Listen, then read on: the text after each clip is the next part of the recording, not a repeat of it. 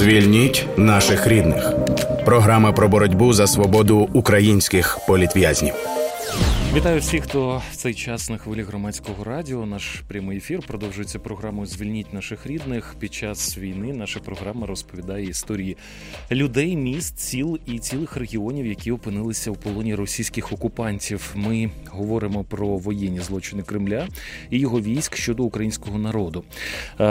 Ця програма є ініціативою об'єднання родичів політв'язнів Кремля. Проєкт відбувається за підтримки американського народу, надані через агентство США. США з міжнародного розвитку USAID в рамках проєкту Права людини в дії. Цю програму ведуть Анастасія Багліка та Ігор Котелянець. Разом з нами працюють над випуском звукорежисер Ігор Онисенко і відеоредакторка Таня Марія Литванюк. Ми розповідаємо про воєнні злочини. Ви повідомляйте про них, будь ласка, повідомляйте для того, щоб ці воєнні злочини не були забуті. Якщо ви є свідком воєнних злочинів окупантів, якщо ви були на тимчасово окупованій території або бачили ці злочини на вільній території України, будь ласка, повідомляйте про це. Ця інформація завжди важлива і е, вона потрібна для правозахисників та правоохоронних органів для проведення розслідувань, для встановлення винних і для того, щоб винні були покарані. Е, дуже багато інформації, дуже багато злочинів. Е, будьте впевнені, що правоохоронні органи просто фізично не можуть знати про все. Тому дуже важливо, щоб е, кожен громадянин України брав участь в цих процесах. Користуйтеся телеграм-ботом. Він називається Енергодар Сос. Телеграм-бот спеціально створений для передачі відомостей, які вам відомі про воєнні злочини окупантів. Він спеціальним чином вас опитає, структурує наявну у вас інформацію і передасть правозахисникам. Будь ласка, користуйтеся, заходьте в Телеграм, в рядку пошуку, набирайте е, Енергодар СОС одним словом. Ну а зараз до теми нашої програми і Настю передаю слово тобі.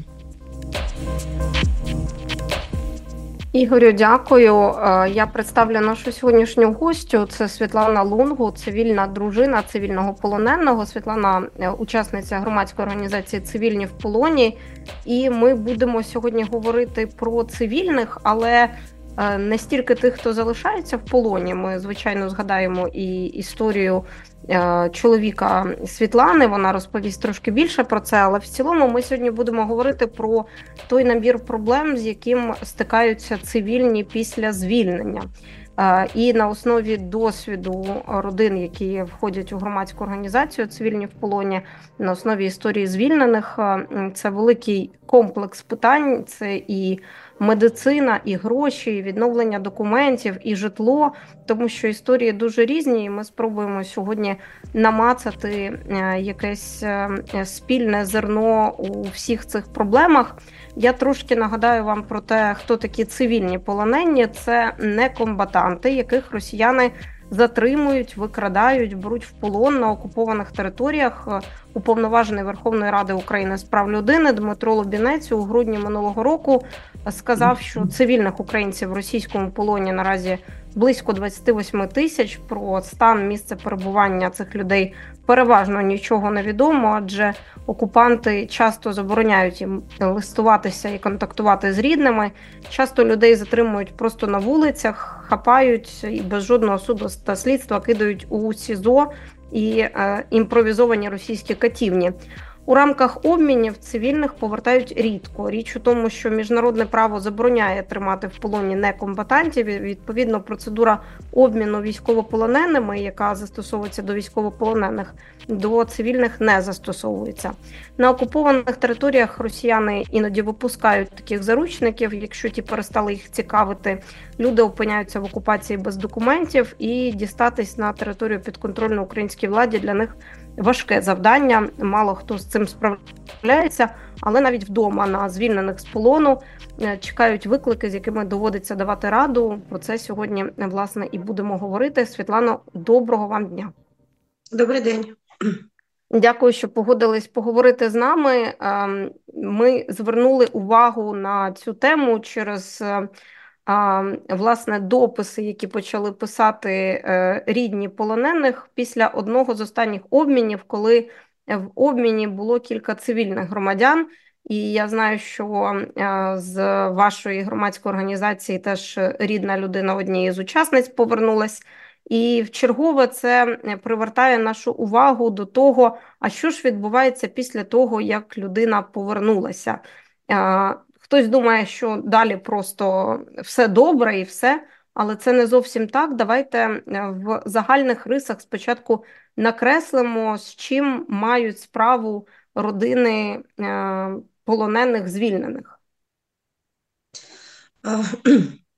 Ну, після після того, як наші цивільні повертаються з полону, їм надається така ж сама допомога, пакет допомоги, як і військовим.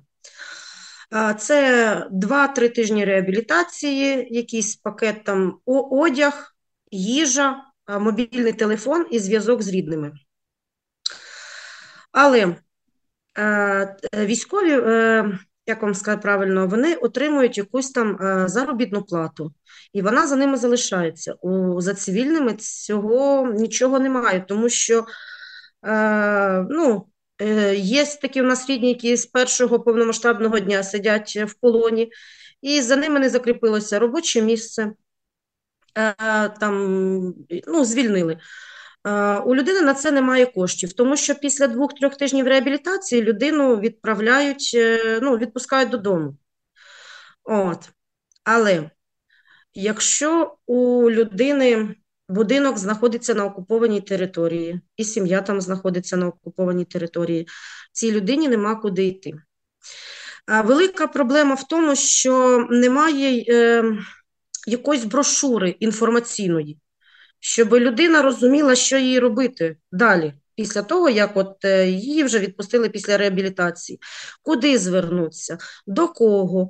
Е, ну, що йому далі робити? Ми, як е, сім'ї таких людей, е, столкнулися також з дуже великими проблемами.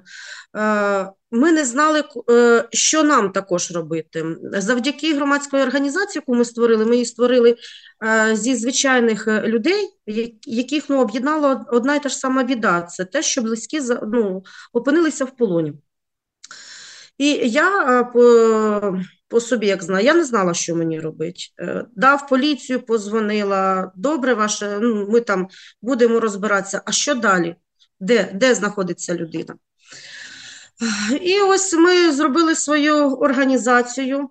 Е, щоб надалі ну, співпрацювати для більшої комунікації з органами державної влади. Е, але дуже багато законів прописаних Е, як би вам сказати правильно, е, вони є, але вони не не працюють. Е, треба забрати нам треба зібрати купу документів, підтвердити те, що мій близький знаходиться в полоні. Навіть якщо його країна-агресор підтвердила через Міжнародний комітет Червоного Христа. Розумієте, коли ти не розумієш, що тобі робити, коли ти один, то такі громадські організації, як наша, це це дуже чудово, тому що деяким людям потрібна не тільки там е, інформаційна допомога, а деколи і психологічна. Світлано, е, я знаю, що е, ваш чоловік ще не повернувся, він ще перебуває в полоні. Тобто ви можете наразі говорити про той досвід, який є у інших учасників громадської організації, та і те, що ви спостерігаєте е, серед вашого оточення. От ви зазначили, що е, немає якоїсь е, брошури чи якогось пояснення з боку того, що крок за кроком буде відбуватися. І це стосується і того, що відбувається після звільнення. Ну і як я розумію, з ваших прикладів це стосується і того, що відбувається для рідних, коли вони розуміють, що їхня близька людина знаходиться в полоні. Для них теж нема якогось покрокового загальнодоступного. Тут важливо підкреслити слово загальнодоступного пояснення, що їм робити. Тобто Треба спочатку знайти інформацію для себе, зрозуміти, що ага, я йду туди, роблю те і е, таке інше. А от коли людину е, звільняють з полону, то ми знаємо, що перші дні а іноді і перші тижні людина проводить у медичному закладі. І наскільки нам відомо зі слів е, е, тих, хто проходить через цю процедуру, там, ну, по-перше, е, відбувається медичний огляд, тобто з'ясовують, що відбулося зі здоров'ям за час полону. Та? Там допомагають відновити документи, там, наприклад, допомагають відновити мобільні картки. І таке інше, але чи надають там якусь загальну інформацію про те, що робити далі? Особливо ви зауважили, що є люди, які з окупованої території, у них і майно, і родина залишилась там. Тобто вийти з закладу для них це вийти в нікуди. Так, дивіться, вони коли е, їм надають первинну допомогу, коли вони попадають в реабілітаційний центр, це е, те, що вони можуть надати от е, зараз на даний час. Тому що, наприклад, там. Як є у нас е, дівчина, у неї брат знаходиться в полоні, і вона знає стовідсотково, що в нього немає вже зубів, тому що йому їх повибивали. І от ми не розуміємо, як буде далі з цією людиною, коли він вийде з полону, тому що е, е, на наше питання до Мінреінтеграції Е, вони відповіли, що вони в цьому некомпетентні. Е, офіційно на це надали лист. Вибачте, я вам е, правильно зачитаю. У мене тут є. Так, це Вони цікаво, мені... до речі, Світлано, зачитайте, будь ласка. Ви звернулися до Мінреінтеграції саме стосовно необхідності надання медичної і психологічної допомоги. Так, так, ми звернулися, що буде далі, якщо пройде 2-3 тижні після реабілітації, коли вже е, цивільного відпустять додому, а в нього буде якесь загострення хвороби, і куди йому далі звертатися? На що вони мені відповіли? Одну хвилинку, що Мінінтеграції не є розпорядником запитуваної інформації.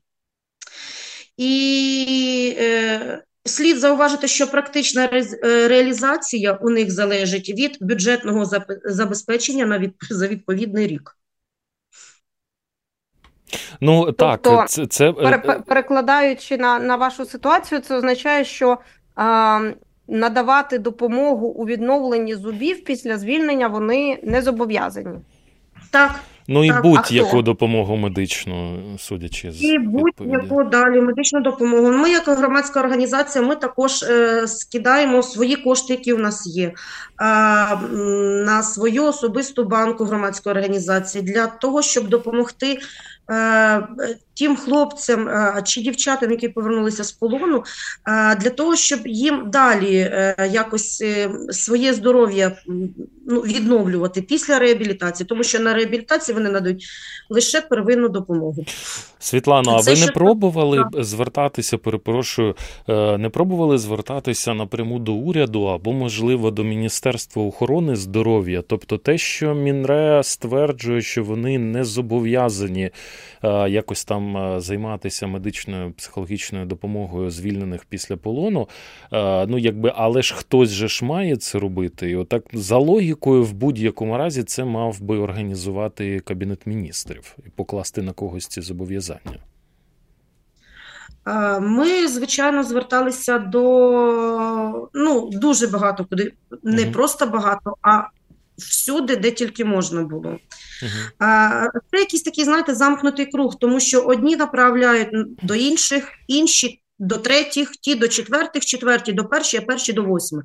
Тобто, і якоїсь правильної відповіді, алгоритму якихось таких дій, е, ну, у них немає.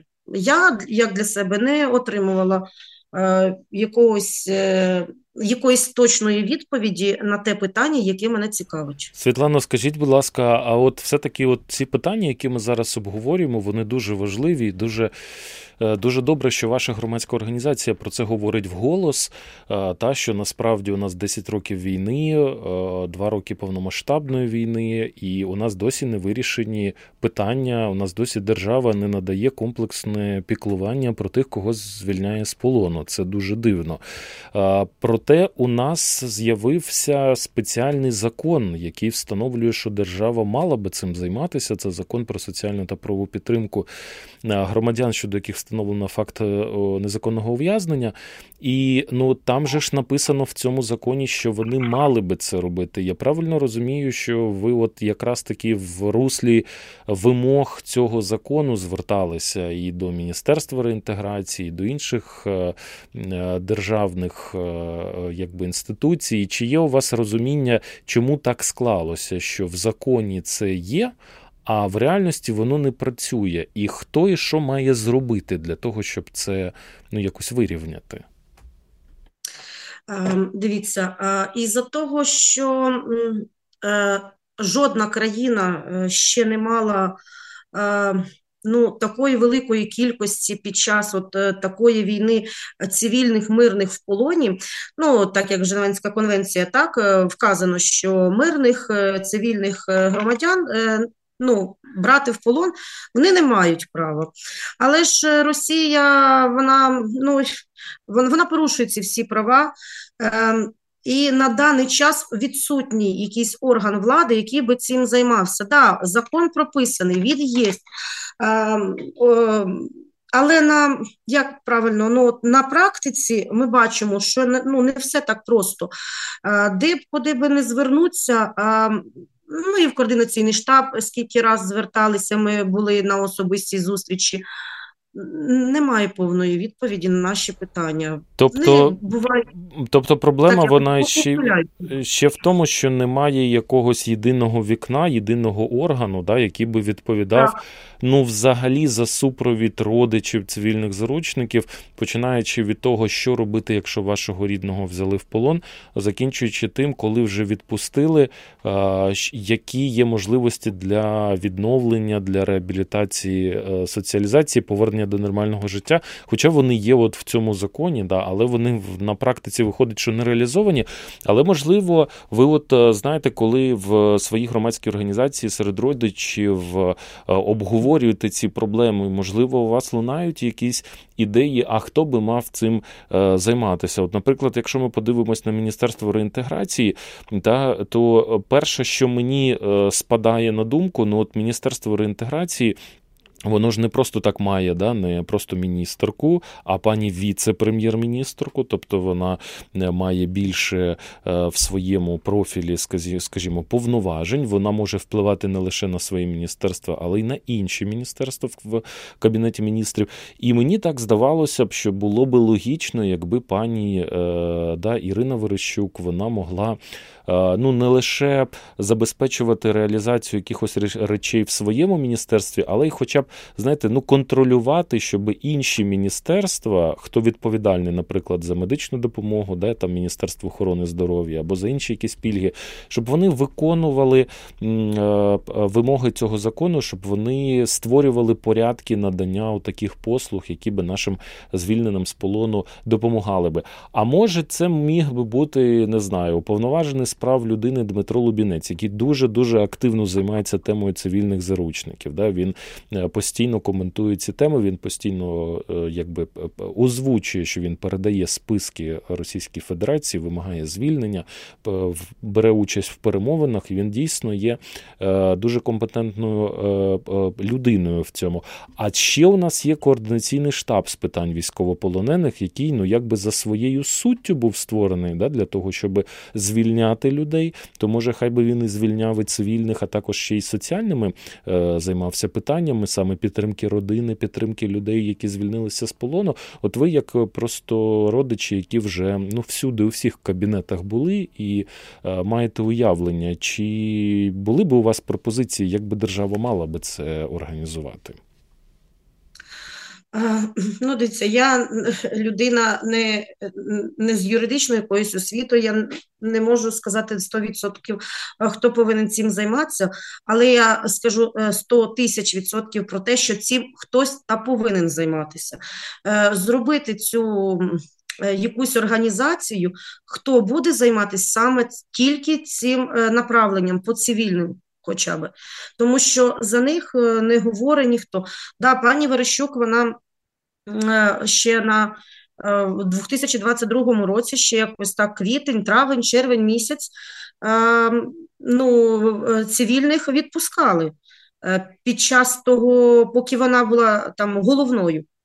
Після того, як вона пішла там віце-прем'єром, там чи ким вона пішла, це все зупинилося. Мені здається, що вони повинні е, просто всі в місті разом зібратися і е, це питання вирішить, назначить когось відповідального за, за це і розробить правильно е, ці, а, а, ну, як правильно це взагалі повинно ну, проїсходить. Я от е, мені здається, Ігорю, я слухала, е, як ти говорив. Мені здається, що є ще така проблема, та і вона е, полягає в тому, що ніхто з українських органів влади не хоче вийти і публічно взяти на себе цю відповідальність, тому що законодавство, про яке ми дуже часто згадуємо в наших ефірах, наприклад. До родин полонених воно часто не донесено і не зрозуміло, а хто ж має їм пояснювати, як е, все це працює і на що вони мають право, а на, на що не мають право? Та? Тобто, грубо кажучи, права е, людей для них залишаються е, незрозумілими, нероз'ясненими. І е, тут є ще такий момент, що законодавство воно ж регулюється підзаконними актами, і пам'ятаєш, як ми довго чекали, наприклад, створення реєстрів, тому що це впиралося в е, створення підзаконних актів і далі е, подальших дій з боку уряду. І е, мені здається, що з більшістю норм, прописаних в законі, теж та сама історія, тому що, е, наприклад, те, що стосується медичної допомоги, психологічної допомоги, це уряд має включитися, прописати підзаконні акти, і запустити процедуру е, роботи. От вже питання, фактично... чому чому цього не було зроблено? Бо закон був підписаний президентом ще в травні 22-го року. Президент дав півроку уряду на те, щоб прописати ці е, механізми, да? як ми будемо надавати, куди має людина звертатися, хто відповідальний, гроші, хто виділить на це, як е, людина має отримати цю медичну психологічну реабілітаційну допомогу. Але чомусь цього е, не відбувається відбувається. Тобто чомусь держава цього уникає. От, ну, ну, По факту, зараз ця, на мій погляд, ця категорія да, родин цивільних е, в ув'язненні, ну, вона якби ігнорується, да, вона кудись в тінь її е, посувають, або не знаючи, що з нею робити. Або ну якісь є інші для цього причини. Ну як ще пояснити те, що законодавство існує, але воно не виконується? Я для себе це пояснюю виключно якоюсь виконавчою недбалістю, тому що е, не хочеться шукати тут якихось е, не знаю конспірологічних теорій. Е, з випадку з полоненими цивільними, що ну раз їх не звільнюють, то це і пояснює те, що там законодавство не виконується. Але ж за ці роки, поки триває повномасштабне вторгнення, кілька десятків цивільних все ж таки вдалося повернути, якщо там не не знаю, до сотні, наприклад, разом з тими, кого Росія відпускає на непідконтрольних територіях, і хто повертається в Україну потім через території третіх країн, це ну це, мабуть, більше сотні людей. І е, йдеться про те, що фактично, коли вони потрапляють е, додому на територію України, то вони. Е, ну, вимушені так само відкривати банки і картки на на те, щоб зібрати собі гроші на медичну допомогу. Світлана, ви згадували, що в громадській організації багато людей з тимчасово окупованих територій. А от е, поки вони чекають своїх рідних, як для них е, гостро, наприклад, стоїть питання з житлом?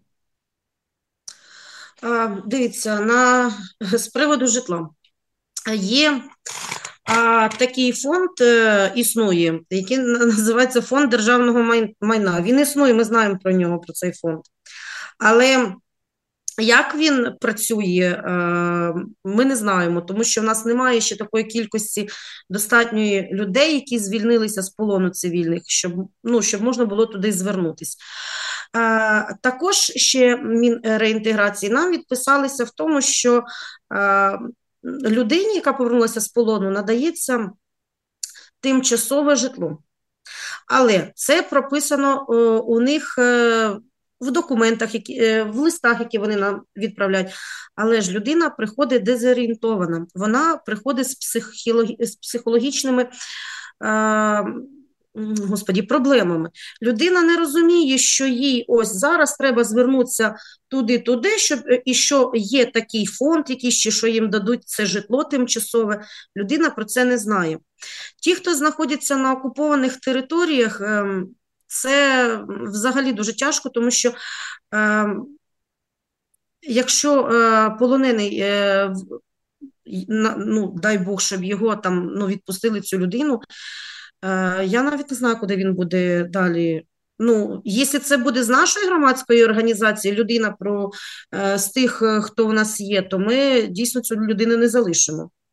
Ми а будемо у допомагати. Є, у вас є такі історії, коли рідні ще в окупації, а людина вже звільнилася? Чи ще такого не було? Ще такого не було.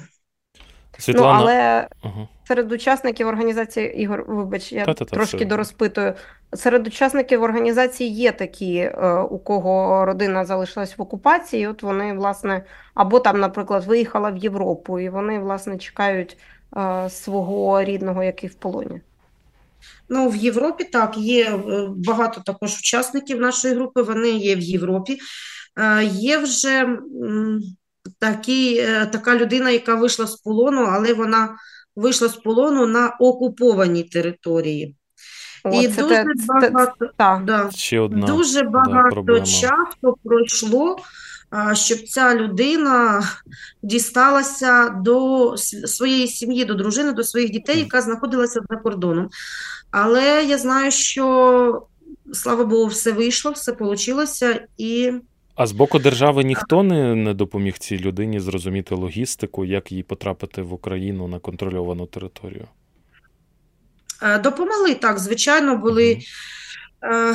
на е, окупованій території знаходилися ще їхні знайомі, які, звичайно, їм було страшно допомагати цій людині, але там з мобільним телефоном, з якимись там підпольними зв'язками все-таки вдалося допомогти і виїхати цій людині.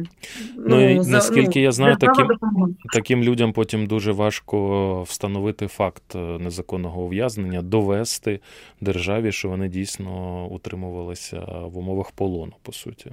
О, о, да. Е, наприклад, мій чоловік він для мене як е, він не. Ми не одружені, він для мене цивільний чоловік. І так як я цивільна його дружина, я е, до е, ну, не можу е, там за нього якісь е, вирішувати питання. Батьки його знаходяться е, зараз в Сумській області на на прифронтовій території. Вони не можуть звідти виїхати, бо ну, вони вже, як вам сказати, хазяйство своє не оставлять. От, Сестри виїхали за кордон. Ну і ми на відстані через сестер, е, звертаємося у всі інстанції, де тільки можна було. А ми нарешті в грудні місяці, 13 грудня, отримали нарешті е, витяг з єдиного державного реєстру про те, що він є ну, безвісти зниклим, що він в полоні. Е, ну, Це дуже багато часу пройшло. І,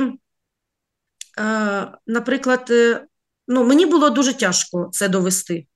Але ми поки довели, але ще направили лист в комісію. Комісія должна ще там по-своєму щось е, там підтвердити. Є такі люди, які були в полоні, а на даний момент вони от вони повернулися. Це з мого населеного пункту. Хлопці були три місяці в полоні, вони повернулися. Я знаю, що вони реабілітацію не проходили, вони від неї відмовились, бо їхньому здоров'ю нічого не загрожувало. Але вони повернулися назад до до своєї роботи, на якої вони працювали, без єдиної допомоги від держави. Тому що їм довести факт того, що вони були в полоні, це ну, було тяжко. Ну тобто, не мож... Е, важко з, з тієї точки зору, що коли це держава звільняє внаслідок так званих обмінів, та тоді факт полону очевидний. А коли людина сама звільняється, от перебуваючи на тимчасово окупованій території, uh-huh. її е, ну, її утримували там, не знаю, наприклад, декілька місяців, а потім раз і випустили. Да? І Багатьох так е, окупанти випускали, коли тікали з Херсону, да? і вони їх повипускали. Uh-huh. То довести факт, що весь цей час людина не десь там просто ховалася, а знаходилась саме в полоні, людям дуже важко. І держава також не не наскільки я знаю, не пропонує, ну як саме люди можуть підтвердити, якими чи документами, чи свідченнями. Тобто держава сама ще для себе не розібралася і не може в цьому плані проконсультувати таких е, е, рідних. Можливо, ви також про такі випадки чули. А, Ні, е, про такий випадок я не чула. Світлано, а от ви а про от... житло говорили і про фонд е, держмайна. А а от якщо поговоримо, я просто мені цікаво, е, ви якось вийшли Е, внаслідок своїх да, свого там якогось внутрішнього розслідування на те, що цим займається фонд держмайна, чи чому ви про них згадали? Бо я бачив е, е, деякі підзаконні акти, да, які розтлумачують цю норму закону про соціальну та праву підтримку, що звільнений з полону має право отримати тимчасове житло, особливо якщо його житло знаходиться в окупації, але якось знаєте, це перекладається на плечі міс місцевої влади, от в залежності від того, в якому місті звернеться звільнений з полону, він має звернутися саме до місцевої влади, і от місцева влада має е, ну, знайти, якщо в неї є, якесь таке житло і запропонувати. Е, от е, чи ви все-таки ви все-таки знаєте, що до цього якось причетний фонд держмайна чи якісь інші органи державної влади? Ну, це була нам відповідь е, на одне із десятків, а може й сотень листів від нашої громадської організації. Якщо чесно, я вже не пам'ятаю, кому ми тоді писали. І нам відповіли про це, що є цей фонд державного майна. А, Але е, дивіться, фонд державного майна він туди можна звернутися тільки тоді, коли в тебе є і е, достатня кількість тих е, е, паперів, які ти повинен довести їм, що ти був в полоні, що ти втратив будинок, або будинок знаходиться на окупованій території. Знову ж, ем, Якщо у людини є родичі, які знаходяться тут, в Україні, він вийшов з полону, він він зміг би з ними зустрітися, і вони йому в цьому допоможуть. Так, да, без проблем, це можна там вирішити, це якісь питання разом. Але коли людина приходить і її сім'я знаходиться на окупованій території, і будинок там знаходиться, але або будинку взагалі вже немає. То це не людина повинна ходити і збирати ці документи, це влада повинна вже е, розуміти, що є такі люди, які будуть повертатися і вже готувати для них якісь ці е, будинки, квартири. Е, да, у нас війна, у нас ми зараз повинні там допомагати нашій армії, але ми не повинні забувати про цивільних, тому що ем, тут у нас вони рахуються цивільними, а там вони у них е, рахуються військовополоненими. І сидять вони там з військовими разом. А коли нас сюди повертаються на, назад уже з полону, е, до них відношення зовсім ну, зовсім інше.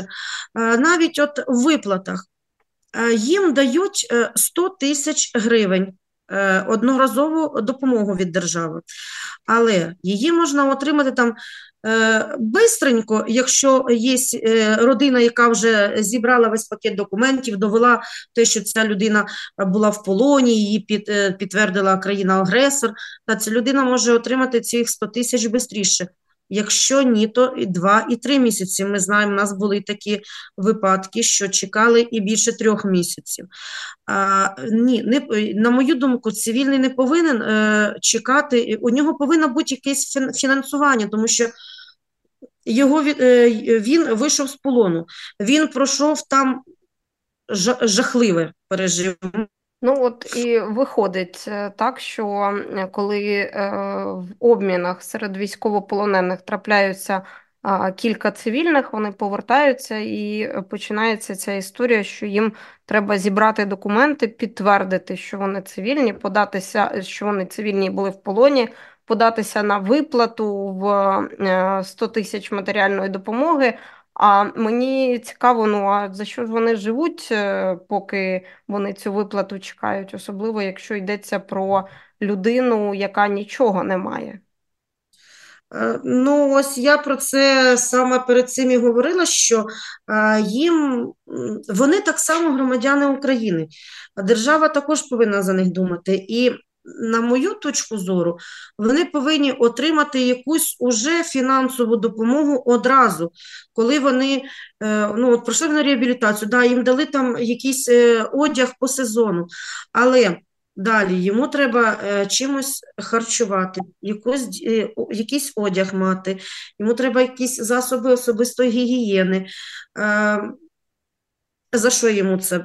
За що йому? Ну, як е, поки він дочекається цих 100 тисяч, то йому е, стоять з протягнутою рукою. Ну, я вважаю, що... для таких випадків і відкриваються банки, і ми знаємо, що люди, які повертаються з полону, теж е, дуже часто в своїх дописах про пережите, потім не пишуть картку, куди можна допомогти. І це не просто так. Просто кожного разу, коли бачите такі речі в соцмережах, зверніть на це увагу, тому що людина робить це ну, дуже вимушено під тиском обставин, тому що, повернувшись з полону, потім немає іншого виходу. Це так. Скажіть, е, Світлано, а от е, знаю, що в одному з останніх обмінів е, у одній з ваших учасниць повернувся брат з полону, і громадська організація теж йому збирає кошти зараз на реабілітацію, медичну допомогу відновленні. Можливо, трошки розкажете про це? Так, ми йому зібрали за дуже я ну я думаю, десь ми за тиждень йому зібрали ту суму, яка потрібна була йому для цієї реабілітації, саме нашою громадською організацією, е, рідними, друзями, постами в. Фейсбуці, там е, дзвінками е, з-за кордону наші знайомі допомагали. І ці кошти ми зібрали от саме своєю громадською організацією.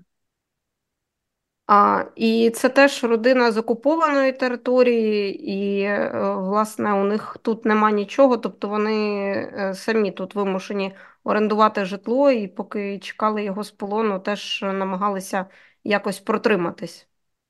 Так. Світлана. А, а як та Настя, продовжуй. Sorry. Так, я просто хотіла запитати, як справи з реабілітацією, можливо, ви знаєте. Я не знаю зараз на даний момент, е, що в нього як з реабілітацією, але сказали, що як тільки він е, пройде курс, е, ну, ми будемо знати. Знаю, що все добре в нього, що ця реабілітація почалася. Ну, Він дуже вдячний, він дуже щасливий, що взагалі є ми у нього. Світлана, а скажіть, будь ласка, е, ми з вами сьогодні говорили про е, про ем, ну, такі якісь да, речі, там пільги, державні гарантії, сервіси, які, в принципі, за законом про соціальну та правову підтримку передбачені, але вони не працюють. Але е, ну, ви цей закон знаєте, знаєте, які мали би надаватися пільги. Але чи, на ваш погляд, цей закон, навіть якщо б він запрацював належним чином і на 100%, чи він містить всю необхідну підтримку членам родини або самим е, звільненим з полону особам, або, можливо, ну, ваша воля, і ви б щось туди додали чи підкоригували? Я багато б чого би додавала би, коригувала би, так як в мене також е, близька людина знаходиться в полоні. Е, розумієте, от е, з цими соцвиплатами немає. От полонений після реабілітації, знову ж, немає чітких план дій, Е, що йому робити далі? Йому ніхто не розповідає, куди йому звернутися, що він може повернутися до роботи, е, йому е, мають виплачувати. Ой, не виплачувати, а допомогти там в реалізації своєї якоїсь професії. У нас є така ще ситуація, коли ось банк. От е, за два роки полону людини у людини був в банкі кредит, наприклад.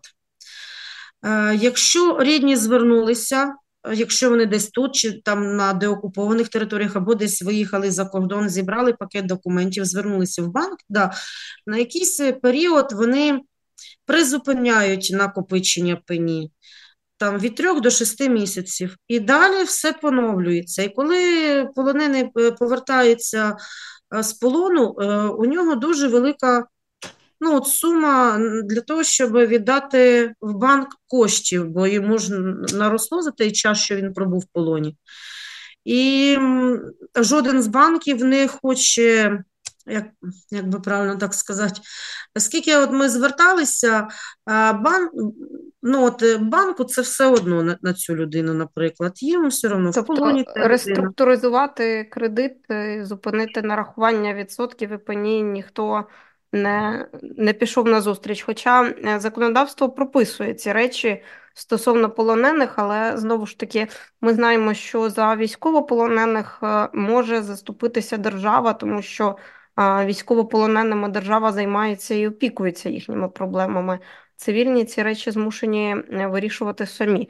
Я сьогодні, коли слухаю нашу розмову, знаєш, Ігорю, е, не полишає мене думка про те, що е, законодавство упустило цей момент, що звільненим з полону потрібен е, куратор, людина, яка є комунікатором між ним і державою, і, наприклад, роз'яснює. Йому і родині якісь їхні права, в яких державних інституціях вони можуть отримати які гарантії, куди подаватися, що робити, як, наприклад, там скласти індивідуальний план реабілітації, відновлення, пошуку роботи і тому подібні речі. Такий собі соціальний це... працівник, та, який може соціальний ще потім подзвонити, та. запитати, як ваші справи, чи ви подали всі наявні документи, чи не виникло у вас якихось складнощів. Це дійсно демонструвало би людиноцентричний підхід. Я з тобою абсолютно згоден. Я от ще пам'ятаю, що ми колись, е, коли з Людмилою Гусейновою, звільненою з полону, обговорювали теж питання допомоги з боку держави. Вона говорила про такого е, посередника-комунікатора, але між звільненими полоненими і е, правоохоронними органами, тому що є ще окреме питання надмірної кількості е, допитів, ретравматизації е, полонених, які в полоні пережили, наприклад, сексуальне насильство. так? І Людмила Гусейнова говорила про те, що можна мінімізувати кількість контактів з правоохоронними органами, тому що або, наприклад, Е, з медиками, які теж розпитують ту саму інформацію, що і правоохоронці. Якби, наприклад, була якась єдина е, медична картка, е, де зверху був би код про те, що ця людина там пережила насильство в полоні, і це означало б для е, правоохоронних органів і для е, медичних працівників, що треба бути обережними і не травматизувати в е, запитаннях надмірних. Але це теж це окрема історія. Мені здається, що комунікатор і помічник з боку держави потрібен і в тому, і в тому випадку. Да, ще я б хотіла би вам сказати, така річ є. Ось у нас також є ем, жінка, в неї два сина в полоні знаходяться, і їм приходить е, повістка в воєнкомат. Е, е, у жінки вона ходить цей воєнкомат, розповідає їм, що у неї два сина, вони знаходяться в полоні. Вони не були підтвердженими. Але хлопці, які поверталися з полону, з нею зв'язувалися, надавали списки, що бачили таких-то таких-то людей в такому-то такому-то СІЗО. На це ТЦК не звертає жодної уваги. І ми також питали, часто задавали такі питання, що буде з цивільним, який повернеться після полону, чи потрібно йому сразу йти, от, ну, чи буде він е, мобілізований? Е, кожен раз е, різне, різна відповідь. Тобто тут також якось ну, не законом не передбачені е, підстави для відстрочки для цієї категорії, ага. і ви би виступали за те, щоб от якраз в руслі тих зараз змін, які в законодавстві відбуваються, да, і парламент переглядає там і підстави для відстрочки, і інші різні речі, щоб була було враховано можливість надати відстрочку людям, які пережили полон і потребують е, ну, якби зайнятися собою і своїм відновленням. Правильно я розумію? Так, так. Угу. Так, це теж такі дуже специфічні речі, про які навіть не задумуєшся, поки не стикнешся з цим. І відстрочка, наприклад, для військовополонених, вона здається, і в новому законі про мобілізацію е, в першій редакції принаймні фігурувала про цивільних. Там знову ж таки традиційно не згадали. Ну а в цій програмі яка вийшла в ефір е, у звільніть наших рідних, ми намагалися Е, заторкнути взагалі величезне коло питань, яке стосується того, що відбувається зі звільненими з полону цивільними їхніми родинами, які проблеми вони мають, і які е, речі, які на перший погляд є неочевидними, стають проблемою для цивільних е, звільнених з полону їхніх родин, як то, наприклад, повістки в військомат або кредити на які продовжують наростати пеня і відсотки під час полону. І про все це ми говорили у ефірі.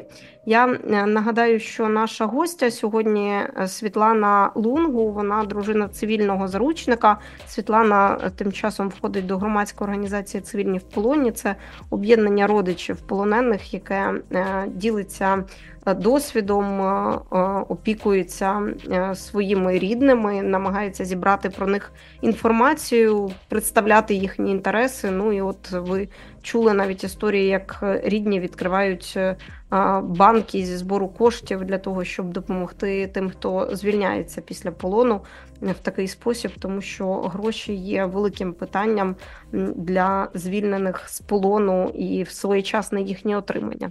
Ну я нагадаю, що ефір програми Звільніть наших рідних для вас сьогодні провели я, Анастасія Багліка, мій колега співведучий Ігор Котелянець, звукорежисер програми Ігор Онисенко, відеоредакторка Таня Марія Литвинюк. Прощаємось, слухайте, думайте. Звільніть наших рідних. Програма про боротьбу за свободу українських політв'язнів.